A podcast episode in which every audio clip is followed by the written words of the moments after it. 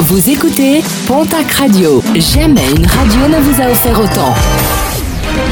L'information locale à 9h, c'est sur Pontac Radio. Bonjour Jean-Marc Courage-Sénac. Bienvenue à vous. Action symbolique de la CGT hier dans les Hautes-Pyrénées. Une vingtaine de militants se sont retrouvés devant, je cite, la tombe des promesses du MEDEF et de rappeler à la promesse de créer un millier d'emplois dans le département en contrepartie du CICE. L'occasion pour la CGT de rappeler que 20 000 personnes sont en recherche d'emploi dans les Hautes-Pyrénées, un département où, euh, selon le syndicat, 93% des créations d'emplois depuis 2013 sont des contrats précaires mal payés et avec peu d'avenir. Amende et prison avec sursis, verdict du tribunal correctionnel de Pau qui jugeait un motard, motard qui avait rendu aveugle plusieurs radars en Béarn.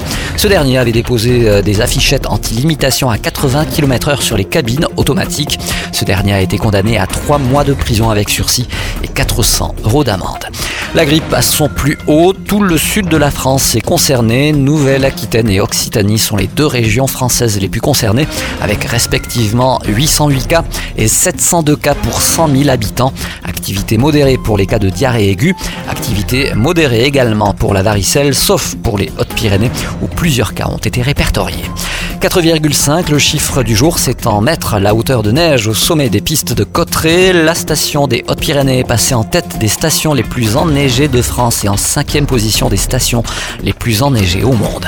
Quand l'histoire fait surface à Hoche, des tronçons d'une ancienne voie romaine reliant Hoche à Toulouse ont été mises à jour sur des terrains situés non loin de l'hôtel Campanile. Il s'agissait à l'époque de l'une des voies de circulation les plus importantes de la région. Il fallait alors une journée pour rejoindre les deux villes. L'équipe d'archéologues dispose encore de trois semaines pour continuer ses découvertes avant la reprise du chantier. Et puis un mot de sport et de rugby avec en Pro D2 le match avancé de la 20e journée du championnat et un déplacement pour le stade Montois. Mont-de-Marsan se déplace ce soir à Oyonnax. Coup d'envoi de la rencontre à 20h45. Un match retransmis en direct sur Canal Plus Sport.